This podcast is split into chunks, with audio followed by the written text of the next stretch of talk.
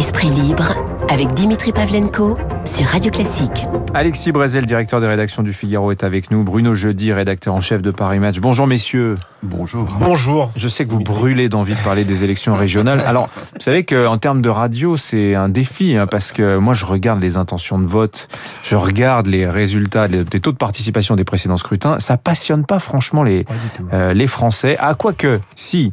Paca, il y a quelque chose à raconter, Alexis Brézet, dans le Figaro ce matin, où il y a ce sondage IFOP fiducial pour le Figaro et LCI, qui donne Thierry Mariani, le candidat du Rassemblement National, vainqueur dans tous les cas de figure au second tour.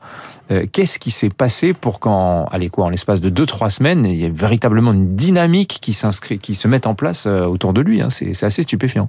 Ce qui s'est passé, c'est que Renaud Muselier a eu la riche idée d'aller s'entendre avec la REM, avec tout ce fameux plan de monté par Macron, Castex, de dire il faut faire une entente pour faire barrage au Front National. Ça donnait quoi? Ça donnait le résultat strictement inverse. Mm-hmm. C'est-à-dire que les électeurs de droite qui au départ étaient prévotés Muselier disaient si s'entend avec Macron, on préfère basculer de l'autre côté, on va au Front National.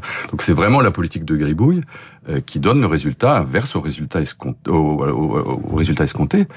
Et alors maintenant, on dit même que dans la perspective du deuxième tour, il y aurait l'idée de persévérer dans cette stratégie assez baroque et contre-productive, et donc d'organiser une alliance entre cette liste qui est déjà LR, la REM et la liste de gauche. J'en souhaite bien du plaisir, parce que si on fait ça, les derniers électeurs de droite qui sont chez Muselier vont changer de camp. Bruno, vous croyez vraiment qu'on paye cette espèce de péché originel là du... c'est sûr que Alexis vient bien de décrire la situation. Il y a un côté apprenti sorcier. Ces régionales auront au moins le mérite de trancher cette question. Alliance au premier tour LR et l'REM et pas d'alliance. Ça risque de donner une photographie différente. On aura vraiment un cas typique avec Paca et de l'autre côté au moins 3 régions qui sont sous la menace elles-mêmes de forte du Rassemblement National. Peut-être et même qui ont choisi... En tous les cas, on peut mettre les Hauts-de-France, le Grand Est, Bourgogne-Franche-Comté. On va voir. Centre-Val de Loire. Et donc, ce sont des endroits là où il n'y a pas d'accord de premier tour. Et il n'y aura sans doute pas d'accord de second tour. C'est-à-dire qu'on joue la clarté politique jusqu'au bout. Ce sera la démonstration. Ce qui avait prévalu comme argument, qui avait été avancé notamment par ceux qui sont à l'origine de cet accord, Thierry Solère, pour ne pas le nommer, qui est conseiller du président de la République, c'était les électeurs ne veulent plus d'accord dans l'entre-deux tours. Et donc, il vaut mieux faire l'accord avant le premier tour. C'était l'argument principal qui avait été avancé, faisant la démonstration qu'à Bordeaux, par exemple, dans l'entre-deux tours municipal, souvenez-vous, le maire LR, qui pourtant était en tête, a perdu après une alliance dans l'entre-deux tours avec LRM. Alexis. Les électeurs, ils veulent surtout de la clarté et pas d'entente contre nature, ou qui leur paraissent bizarres, ou qui leur paraissent politiciennes. Mais c'est vrai que de ce point de vue, en termes de démonstration politique, si jamais, ce qui n'est absolument pas sûr, Xavier Bertrand est élu, et si jamais, ce qui n'est pas sûr non plus, Renaud Muselier est battu, on aurait une espèce de démonstration chimiquement pure, où Xavier Bertrand pourrait dire, vous voyez, moi, je ne m'arrange pas, je ne fricote pas avec les uns, avec les autres, avec la REM, je n'accepte, je suis droit dans mes bottes jusqu'au bout, je suis élu, ça marche. Muselier, il s'entend avec la REM, ça rate. Sous-entendu pour la présidentielle, parce qu'évidemment tout le monde pense à ça derrière, pour la présidentielle, une droite qui ne s'arrange pas, qui reste droit dans ses bottes, a un espace entre, en gros, les gens qui veulent pas de Marine Le Pen et les gens qui veulent pas de Macron. La démonstration, en tout cas pour Bertrand, si c'est le cas de ce que je viens de dire, mais rien ne prouve encore aujourd'hui que ce sera le cas, si c'est le cas, c'est un argument très fort pour la suite. Il y a une petite histoire aussi dans cette... Je reviens à Paca, sur le cas Mariani. Il y a un doute sur sa domiciliation. C'est le Canard Enchaîné qui a sorti ça il y a 3 semaines. Alors, il y a un avis... Alors, l'histoire est un petit peu compliquée, mais il a une domiciliation à Avignon, mais d'un appartement qu'il, semble-t-il, sous-loue. Bref, pas sûr qu'il paye ses impôts dans la région. Il y a un petit risque d'inéligibilité après l'élection. Alors, je rappelle que ça s'était arrivé au candidat LR de 2015 en région Occitanie. Dominique Reynier, qui avait été, son élection avait été annulée après le scrutin. Alors moi je me dis, peut-être, mais ça s'exploite politiquement, un cas comme ça. Imaginez un président de région, Rassemblement National, dont l'élection est annulée pour une histoire comme ça, un petit peu de corne-cul. Politiquement, le système veut anéantir les vainqueurs du Rassemblement National. Bruno Jeudy, ça vous inspire quoi ? Oui, bah ça s'appelle les élections qui se perdent sur le tapis vert, quasiment dans un troisième tour un peu juridico-technique. Il y a cette histoire de domiciliation pour Mariani n'est pas nouvelle, hein, puisqu'il avait un peu quitté le pays, quitté Valréas, sa ville dont il a été le maire pendant des années, et le Vaucluse, pour aller devenir député de la Russie et de ses satellites. Français de l'étranger, ouais. Voilà, et depuis, j'ai l'impression que Thierry Mariani a plus vécu à l'étranger qu'en France. Mais bon, après moi je ne connais pas exactement le fond de cette affaire. C'est toujours fâcheux, hein, que ça se passe comme ça un peu sur le tapis vert après les élections. Mais il y a des règles. Oui. Et c'est régional. Alors deux choses intéressantes aussi, c'est, vous l'avez vu, là, le thème dominant, ça a été la sécurité, ce qui n'est pas une compétence des régions quand même, ou de manière très anecdotique dans les lycées, dans les transports. Il y a pas le choix. Il faut être sur des thèmes régaliens comme cela pour intéresser les Français au sujet, parce qu'il y a deux moteur de nationalisation du débat. Il y a eu cette histoire d'accord LR-REM. D'un coup, ça a trouvé un écho dans tout le pays. Et puis, il y a le fait que ce soit le thème de la sécurité, préempté d'ailleurs par le Rassemblement National, qui donne un écho un peu national à ce scrutin, Alexis Brézet. C'est vrai que c'est la grande inquiétude du moment, d'une part, et d'autre part, c'est quand même plus simple de faire campagne en pour ou en contre, en étant d'accord ou pas d'accord sur les solutions sur la sécurité, que sur la politique à mener en matière de lycée, en matière de transport, en matière d'aide aux entreprises, qui sont les compétences des régions. C'est quand même pas absolument passionnant et enthousiasmant en termes de controverse. Donc, et puis la sécurité, c'est aujourd'hui, tous les études d'opinion le montrent, c'est la grande préoccupation des Français, sécurité entendue d'ailleurs au sens large. Donc c'est un peu normal que les hommes politiques aillent sur le terrain qui est celui des Français. Déjà, c'est une élection qui, vous le disiez, ne passionne pas. Si en plus ils parlaient d'autre chose que ce qui intéresse les gens, ça serait pas un succès. Alors d'abord, c'était déjà le cas en 2015. La sécurité était le premier thème d'intérêt pour les régionales précédentes. Nous étions dans un contexte juste après le Bataclan, il faut le rappeler. Oui. Donc c'est encore le cas cette fois-ci pour d'autres raisons, une lente dégradation de la situation de la sécurité.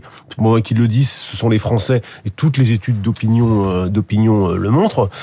C'est pas seulement préempté, Dimitri, par le Rassemblement National. C'est presque tous les candidats. Vous prenez l'Île-de-France par exemple. En venant ce matin, c'est drôle parce qu'il y avait les candidats LR qui tractaient au métro. Je regarde, premier thème de Valérie Pécresse, c'est police régionale, 4000 agents et aide financière. Oui, deuxième thème, une prime de 100 euros pour l'achat d'un système d'alarme. Donc on voit bien que ça fait partie des préoccupations des gens, elle colle aux préoccupations des gens, mais vous prenez la liste LREM, vous avez aussi création d'une police régionale dans les transports, donc de toute façon on voit bien que ça dépasse tous les courants, et pour le coup, le programme du Rassemblement National est beaucoup plus flou sur la question parce qu'on ne sait pas exactement ce qu'ils veulent faire. Mais tous les candidats alignent les propositions en matière de sécurité. Alors, ce qui reste vrai, c'est que sur ce thème-là, sur la dénonciation du laxisme, de la justice, de la montée de la violence, de la montée de la délinquance, ils ont une certaine antériorité dans la dénonciation des mots. Donc, c'est vrai que de ce point de vue, ça peut profiter au Front National. Mais c'est vrai que le gouvernement est absolument sur ces terrains-là aussi. Enfin, personne ne, à part peut-être Dupont-Moretti qui nous parle encore de sentiment d'insécurité, personne n'ose prétendre qu'il n'y a pas une montée de la violence, de l'insécurité, et qu'il y a un certain nombre de questions que pose le fonctionnement de la justice. Oui. Et puis les candidats aveugles pour ne pas. Et puis les candidats, ils essaient de capter, et c'est très difficile, l'attention des Français et des électeurs. Vous le disiez, nous chaque mois on fait un baromètre sur les conversations des Français avec l'IFOP dans Paris Match, et je regarde l'évolution. Aujourd'hui, les régionales, ça n'est cité que par 30% des sondés, très loin derrière le Covid, très loin derrière les questions de sécurité, derrière l'euro de football, 30%. Derrière l'euro. Ouais, oui. Pour vous donner un ordre d'idée, il y a 6 ans, c'était 35%, donc c'est inférieur. C'est pas de très bon augure pour la participation dimanche au premier tour. Alors oui, il y a un vrai sujet sur l'abstention. Il y avait ces prévisions données par, je ne sais plus, l'IFOP, je crois. 20 millions de Français qui bouderaient les urnes pour ce premier tour. Alors, je rappelle, il y a 45 millions et demi de Français en âge de voter. Donc 20 millions, on est pratiquement à 50%. Ce plus. Vous pensez que ce sera plus, Bruno ? Moi, je pense que ce sera plus. Oui. Ça a été plus. Enfin, on a oublié que l'abstention en 2010 c'est 54%, et en 2015 c'est 50%. Et c'était 95% pour les élections professionnelles au TPE en décembre. L'abstention, encore autre chose. Ouais. Mais au régional, ça fait longtemps déjà que les gens se passionnent pas pour ce scrutin. Ouais. Vous ajoutez à ça le fait que quand même politiquement c'est difficilement lisible avec la gauche éclatée, la droite en miettes, enfin personne n'y comprend rien. le beau temps, la fin du confinement, vous mettez tout ça bout à bout, un des risques, alors c'est très difficile de prévoir l'abstention, les sondeurs tous vous le diront, c'est ce qu'il y a de plus compliqué, mais un des risques, c'est qu'on aille à 60% d'abstention. Ou moi, j'ajouterais une raison, Alexis, qui est paradoxale, c'est que le parti majoritaire, la REM, n'a pas de candidat sortant. Enfin, n'a pas de candidat sortant, il n'y a pas de mobilisation pour le camp macroniste, puisque, en plus, il voit bien que les listes sont dirigées par des gens qui ne connaissent pas ou peu. Donc, il n'y a pas ce moteur supplémentaire. Et il n'y a même pas le moteur du vote sanction, parce que souvent, les élections intermédiaires, on se dit, on va sanctionner le pouvoir. Mais là, on ne peut pas sanctionner au sens strict les macronistes, puisqu'ils n'ont pas de sortant. Oui. Il y a quelque chose que je trouve intéressant dans l'abstention, c'est qu'elle a plusieurs sens. Alors, certains disent que c'est le signe d'une dépolitisation des Français. Non, il y en a qui vont vous dire c'est plutôt le signe d'une contestation. C'est si c'était le vote blanc, et les gens iraient voter blanc, en fait, en substance. Et puis, il y a toujours ce vieux fond d'abstention, allez, disons, révolutionnaire, hein, le slogan « Élection piège à con » qui avait été popularisé par Sartre après mai 68. Et finalement, ce bloc de 50% d'abstentionnistes... J'aimerais bien savoir, moi, comment se découpe. Moi, ce qui m'inquiète, c'est qu'on voit bien qu'il y a une tendance de fond. Jusqu'à présent, c'était les jeunes et les classes populaires qui ne votaient plus depuis, on va dire, 2 décennies, pour faire grosso modo. Là, on voit que ça rattrape les classes moyennes et les seniors. Et il y a un côté, maintenant, dans le vote, un côté vain dans le vote, qui est en train d'apparaître, comme si voter, ça sert à rien. C'est un peu ce que vous disent les candidats, ils sont désemparés. Donc, c'est une tendance de fond au désinvestissement civique et au fond presque à une remise en cause du système classique de représentation de la démocratie. Et puis il y a une colère, un mécontentement populaire qui s'exprime aussi à travers l'abstention. L'abstention a un sens. La Fondapole de Dominique Reynier dont vous parliez tout à l'heure a créé un indicateur alors, dans lequel ils mettent dans le même fourre-tout les votes extrêmes, Front National, Mélenchon, l'abstention, le vote blanc, pour voir, au fond, tous les gens qui ne sont pas contents du système, qui ne sont pas contents de comment ça marche, des solutions que les politiques apportent. C'est aujourd'hui 78%. Donc il y a 78% des gens qui soit votent Front National, soit votent à l'extrême gauche, soit s'abstiennent, soit votent blanc. C'est la proportion des gens qui... Ça veut quand même dire, c'est pas uniquement je vais à la pêche et il fait beau et je vais me promener. C'est aussi le signe de quelque chose d'insatisfaisant dans la fonction du système. C'était d'ailleurs un des défis que Emmanuel Macron avait annoncé auquel il répondrait. C'était de dire, cette espèce de dissidence démocratique, le vote Front National, le désintérêt pour la politique, je répondrai à ça. Sa première loi, d'ailleurs, sa première loi du quinquennat, votée pendant l'été 2017 à l'instigation de François Bayrou, qui n'est pas allé jusqu'au bout d'ailleurs, c'était restaurer la morale en politique. Et de ce point de vue-là, c'est un échec. Et du point de vue de l'adhésion des Français à la politique, de ce point de vue, c'est pas un succès, non ? Bon, le genou à terre des footballeurs qui n'a finalement pas eu lieu. Alors, tout à l'heure, David nous en parlait.